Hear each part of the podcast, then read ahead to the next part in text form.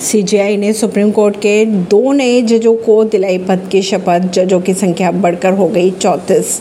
देश के मुख्य न्यायाधीश डी वाई चंद्रचूड़ ने जस्टिस प्रशांत कुमार मिश्रा और वरिष्ठ अधिवक्ता के वी विश्वनाथन को सुप्रीम कोर्ट के न्यायाधीश के रूप में पद की शपथ दिलाई। इसके साथ ही सुप्रीम कोर्ट में अब जजों की संख्या की बात की जाए तो क्षमता के तहत पूरी चौंतीस हो चुकी है। जस्टिस विश्वनाथन 12 अगस्त 2030 से 25 मई 2031 तक सीजीआई बन सकते हैं। कलकत्ता हाई कोर्ट ने बत्तीस हज़ार शिक्षकों की नौकरियाँ रद्द करने के सिंगल बेंच के फैसले पर लगाई रोक।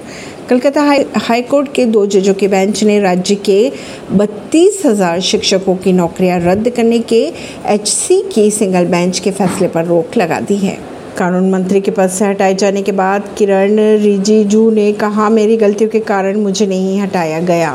राष्ट्रपति द्रौपदी मुर्मू द्वारा केंद्रीय कानून मंत्री के पद से हटाए जाने को लेकर किरण रिजिजू ने कहा कि मेरी गलतियों के कारण मुझे नहीं हटाया गया।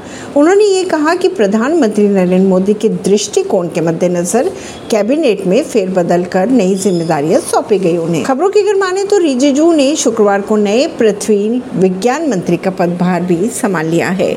ऐसे ही खबरों को जानने के लिए जुड़े रहिए जनता से रिश्ता पॉडकास्ट से। परवीन दिल्ली से